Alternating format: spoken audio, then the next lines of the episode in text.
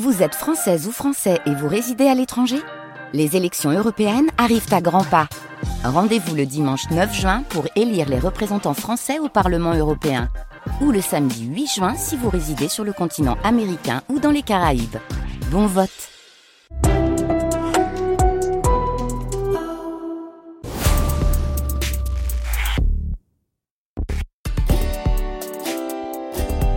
France Inter,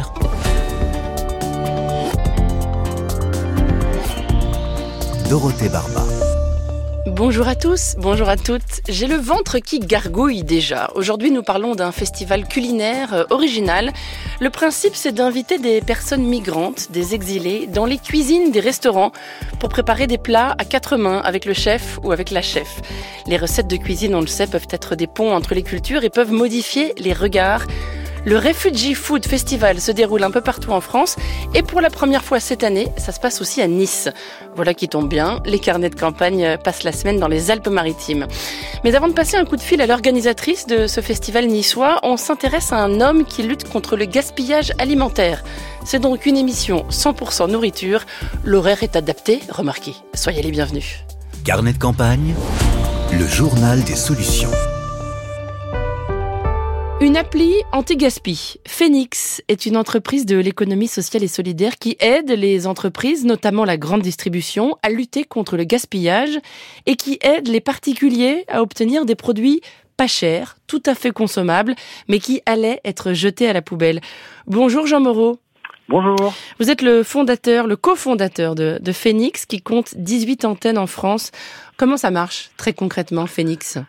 Alors concrètement, c'est simple, euh, c'est de l'innovation, mais c'est surtout du bon sens. On connecte ceux qui ont trop avec ceux qui n'ont pas assez.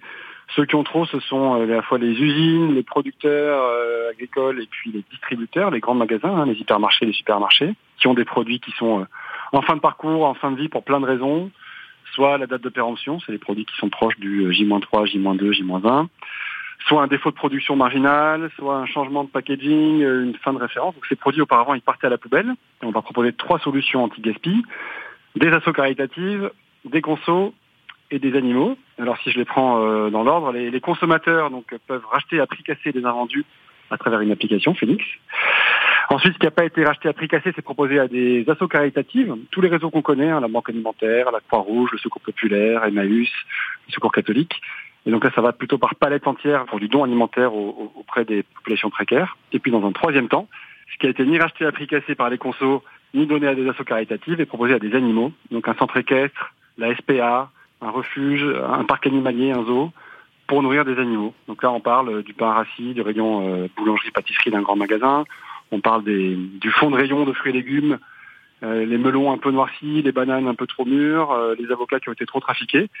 Tout ça, ça part euh, nourrir des animaux plutôt que la mm. poubelle. Voilà, on essaie d'éviter l'incinération, on essaie de faire de la poubelle l'exception et de la seconde vie des invendus la norme. Il y a une application qui fait un boulot similaire qui s'appelle Too Good To Go.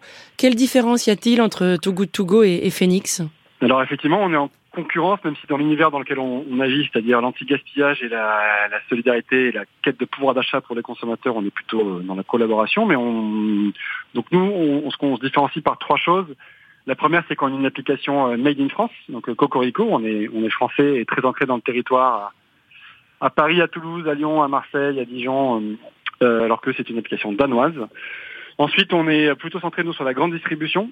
Notre offre, c'est pas tellement euh, les sandwicheries, les pizzerias, les, boulangeries de quartier, c'est plutôt euh, l'offre qu'on appelle euh, le milieu de gamme, c'est-à-dire les, paniers de grande distribution, des paniers de fruits et légumes, des paniers de consommation courante. Et puis, on a dit à la fois l'anti-gaspi auprès des consommateurs et la solidarité alimentaire auprès des plus démunis. Voilà, votre particularité, c'est effectivement qu'il y a une partie vendue et une partie donnée. Est-ce que c'est compliqué à organiser ce balancier entre les deux? Alors euh, oui, ça fait partie de l'équilibre euh, qu'on a essayé de faire. On essaie de faire en sorte qu'il n'y ait pas de, de base communicant, qu'on ne soit pas en train de déshabiller Paul pour habiller Jacques.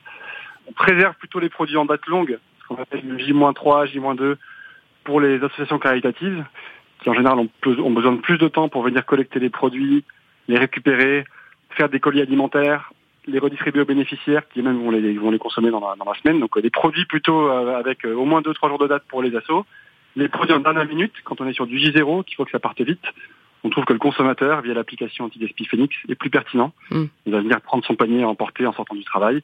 et, consommer dans la foulée. Combien d'utilisateurs comptez-vous sur l'application? Alors sur l'application, l'actualité récente, c'est qu'on vient de franchir la barre des 5 millions de téléchargements. Donc voilà, c'est quasiment maintenant un Français sur 10, un Français sur 12. Ça s'est bien développé. Le contexte inflationniste, la hausse des prix dans l'alimentaire, c'est un peu malheureux à dire, mais ça met quand même du vent dans les voiles et, ça, ça pousse des comportements euh, de ce type-là. Est-ce qu'on choisit ce qu'on récupère euh, quand on s'inscrit sur Phoenix? Alors non, c'est une très bonne, c'est un très bon point. Ça va rappeler aux, aux utilisateurs un peu les pochettes surprises de leur enfance. Ce sont des paniers anti-gaspi, des paniers surprises on achète un panier, on sait juste qu'on va faire une bonne affaire, on sait que ça va être 5 euh, euros au lieu de 12, 13 ou 15. On peut savoir la catégorie de produits qu'on va avoir, des, fruits et légumes, est-ce que ce sont des paniers euh, cachers, halal, est-ce que ce sont des paniers euh, de végétariens ou carnés? Ensuite, à l'intérieur, on ne sait pas ce qu'il y a. C'est le principe du gaspillage, on, fait avec ce qui tombe. Si on se place du côté commerçant, Jean Moreau, est-ce que vous trouvez que la grande distribution a encore des progrès à faire en termes de lutte contre le gaspillage? Alors c'est pas pour se jeter des fleurs, mais je, trouve, qu'en la matière, la France a un, gros temps d'avance. Phoenix a 9 ans. Euh, on l'a créé en 2014, cette entreprise.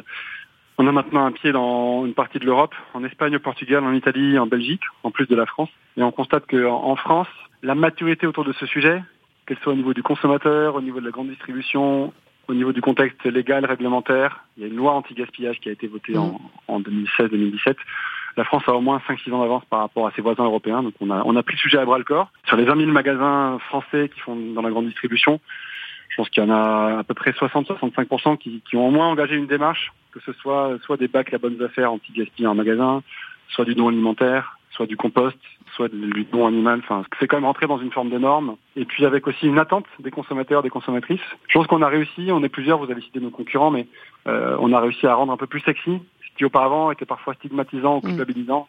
Les, promos, l'entrée de gamme, euh, tout doit disparaître. Les gros stickers jaune fluo, euh, moins 60%. Avant, ça il y avait un côté un peu plus euh, radin, et maintenant c'est devenu presque un acte militant, écolo, et une fierté de dire bah, je sauve des produits, j'achète des paniers anti-gaspi. Voilà, on a, on a réussi à renverser un peu le rapport de force. Phoenix, c'est le nom de cette appli anti-gaspi. Elle est gratuite. Merci beaucoup Jean Moreau. Bonne journée. Merci à vous. À bientôt. Les carnets de campagne sont dans les Alpes-Maritimes cette semaine. J'ai un message d'auditrice à vous lire. Julia habite la vallée de la Roya et nous écrit pour présenter Fiume. Fiume signifie rivière en italien. On n'est pas loin de la frontière, bien sûr. L'association Fiume a été créée après la tempête Alex par des personnes qui travaillent dans le cinéma et dans la radio documentaire. Cet assaut a produit un film documentaire intitulé Roya, les contes du torrent. Ce film raconte la, la vallée post-tempête, m'écrit Julia dans son message avec une forte tonalité onirique, mais aussi quelques pièces sonores, notamment sur des histoires de bergers. L'association a l'originalité de produire de la crème de châtaigne de la Roya, dont les recettes vont soutenir les premières activités. Et cette semaine, le samedi 17 juin, Fiume organise un mini-festival à Saorge, au programme des écoutes de documentaires audio, des contes et histoires de la vallée de la Roya, une performance musico-poétique ainsi qu'un apéro vinyle. Fiume en tête, c'est donc ce samedi à Saorge, dans la vallée de la Roya. France Inter, carnet de campagne. La nourriture a des pouvoirs immenses. Il suffit de préparer une recette transmise par une grand-mère, par exemple, hein, pour constater que les souvenirs reviennent, que la mémoire galope. Mais un repas a aussi le pouvoir de piétiner les préjugés. Voici un festival culinaire dont l'ambition est de faire évoluer notre regard sur les réfugiés. Le Refugee Food Festival vous donne rendez-vous en ce mois de juin un peu partout en France. Ça se passe notamment à Bordeaux, Dijon, Lyon, Paris, Strasbourg et pour la première fois cette année à Nice. L'idée est de rassembler en cuisine des chefs locaux avec des exilés. Bonjour Déborah Bellet. Bonjour Dorothée. Bienvenue sur France Inter. Vous faites partie de l'équipe euh, qui porte ce projet à Nice. Le Refugee Food Festival investit Nice du 22 au 25 juin. Vous êtes niçoise, Déborah. Vous aviez quitté la ville pendant quelques années, notamment pour diriger le Réfectorio à Paris, un restaurant solidaire euh, situé dans la crypte de la Madeleine. Comment pourriez-vous résumer la philosophie de ce festival, son ambition? Alors, l'essence même du, Refugee Food Festival, c'est vraiment cette idée euh, que s'attabler, se réunir autour de la table, c'est un peu le prélude à celui de faire société. En fait, euh, la cuisine, euh, vraiment grâce à son pouvoir universel, elle contribue à faire évoluer le regard porté sur les personnes réfugiées. Mais aussi ben, ça accélère leur insertion professionnelle dans le secteur de la restauration. Et surtout ça mobilise, enfin ça nous mobilise nous en tant que citoyens autour de la table. Et je pense que c'est le parfait lieu de rencontre et d'échange pour faire tomber les barrières. Comment ça marche concrètement? Chaque chef invite quelqu'un dans sa cuisine? Oui, en fait, euh, on va à la rencontre des associations qui accompagnent des réfugiés. Donc là, en fait, depuis le mois de janvier, on en a rencontré euh, au moins une dizaine et on a été excessivement bien accueillis, a beaucoup d'enthousiasme et, euh, et, enfin, ils étaient très heureux euh, de, de voir arriver ce festival à Nice parce qu'il y en avait pas mal qui connaissaient. Et une fois qu'on a identifié en fait ces personnes réfugiées qui avaient déjà quand même un gros bagage de cuisiniers, qui s'étaient reformés ou qui étaient aussi déjà passionnés de cuisine dans leur pays, en fait, on allait à la rencontre de chefs euh, où on se disait que ça pouvait bien matcher, qu'ils étaient déjà assez engagés à, Nice, dans la vie locale et tout. Et donc euh, aujourd'hui, on a sept établissements pour cette première édition, donc c'est vraiment pas mal. On a cinq restaurants et deux commerces de bouche qui nous suivent. On a des restaurants où c'est des restaurants italiens, donc c'est marrant, on est sur deux cuisines, euh, un immigré et un réfugié. Et euh, les commerces de bouche, on est plutôt sur sur de la pâtisserie, de la, de la boulangerie. Donc on touche un peu tous les secteurs. Mmh. Je vois que votre marraine pour cette huitième édition s'appelle Elvire Masson, chroniqueuse sur France Inter. Dans l'émission, on va déguster. C'est une raison de plus pour aimer ce, ce festival. Un aperçu du menu à Nice peut-être? Oui, alors je peux vous parler d'une très belle collaboration qui aura lieu le vendredi 23 juin euh, au Café de l'Alliance française avec euh, le chef Christian Plumaille, qui est un ancien chef étoilé qui avait notamment le restaurant L'Univers. Pour les Niçois qui vont nous écouter, ça va leur rappeler des souvenirs.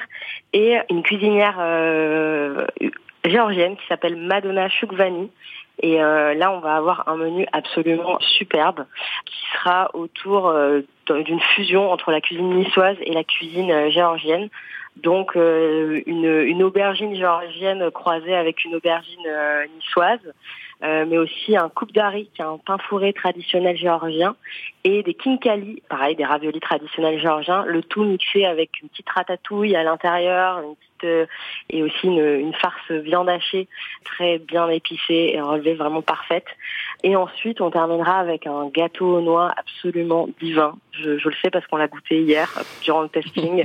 Et je peux vous dire qu'il faut vraiment réserver sa table parce que ça va être euh, absolument délicieux. Mm. On est sur une très belle collaboration. Ce grand voyage culinaire niçois passe aussi, euh, je regarde le menu, par l'Argentine, la Syrie, l'Albanie. Il vaut mieux réserver, hein, vous le dites, dans les restaurants. Oui, il faut absolument réserver. On a déjà euh, des dates qui commencent à être complètes.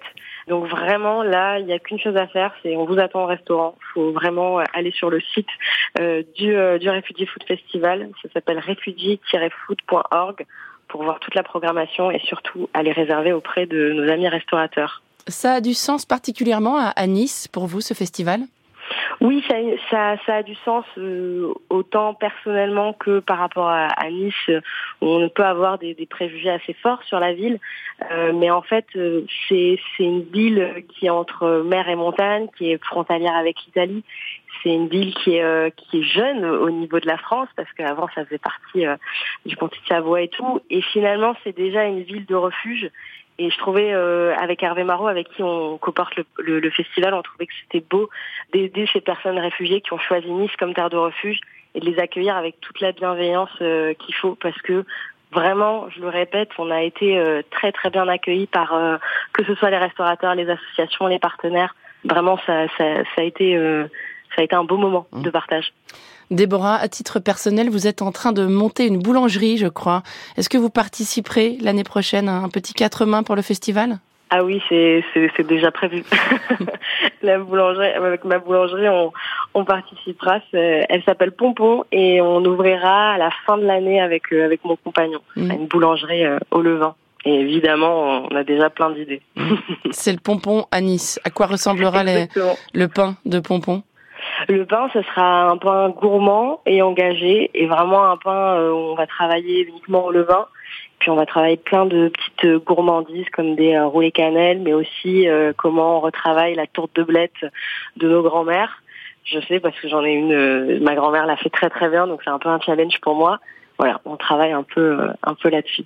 La cuisine comme un, un pont entre les cultures, c'est le Refugee Food Festival et c'est à Nice du 22 au 25 juin, mais aussi dans tout plein d'autres villes françaises. Hein. Merci beaucoup Déborah Bellet. Bonne journée.